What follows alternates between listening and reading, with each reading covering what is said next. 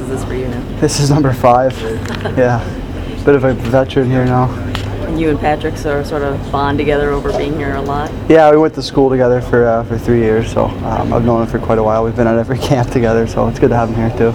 What was your experience like going to Grand Rapids at the end of the year? It was awesome get some pro hockey experience and uh, you know really get a taste of what it's like to play pro hockey against the bigger, stronger guys at a at a higher level. So I think that helped me coming into training camp, and um, yeah, Was there a sense of reward too? Because it's been a long haul for you getting to that point where you get there. So and all those hours you put in, you feel like it's paying off now. For sure, yeah. No, it was obviously uh, a big kind of sigh of relief to, to get a contract from Detroit, but obviously a childhood goal that I've been working towards my whole life, and um, spent a lot of lot of time working, a lot of hours put into to develop my craft and get to this point. So um, now the real work begins. Though, I got to try and make the team. So. What were some of the things you noticed in Grand Rapids and the, the challenges that pro hockey's going to present to you this year?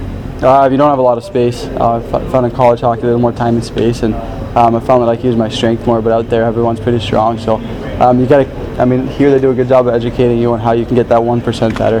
Um, so I think that you know I, I got to find that at the next level too. What do you think you can do to make yourself stand out, especially getting this gets into the big camp in Traverse City?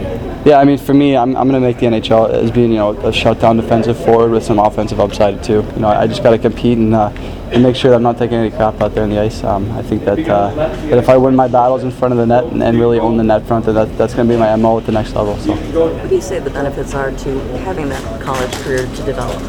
yeah, he gave me the extra few years to put some more weight on and, and get stronger and faster, and I I got a lot of opportunity to play there as well, which was which was good to develop my skills. So uh, all of that really helped me, and, and I kind of grew as a person too. Um, you know, the college helps you kind of grow up.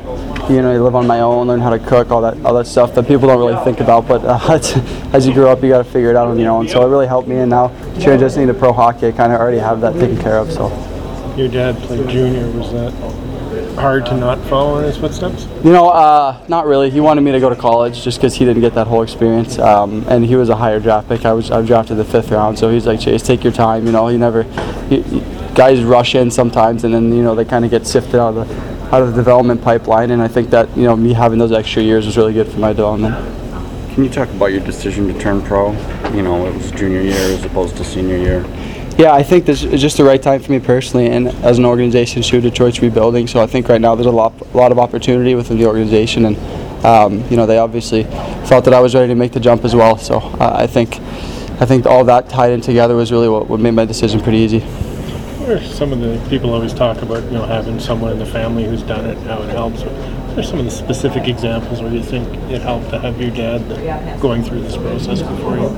Yeah, I mean, uh, honestly, I wouldn't be here without him today. Uh, you know, he spent countless hours with me on the ice before school, probably four days a week when I was younger. Then after school, I'd practice. So all that extra time, you know, he didn't he didn't have to come do that, but uh, but having him out there, he kind of knows what it, what it takes to get to the next level too. So uh, he's been through it all, and he kind of he just guides me through through all of that. It gives me advice on, on what to do at training camp, you know, how to stand out, how to make good first impressions, and everything. So uh, going up with a dad like that, I think that that really helped me get to where I am right now. Yeah, of course, guys.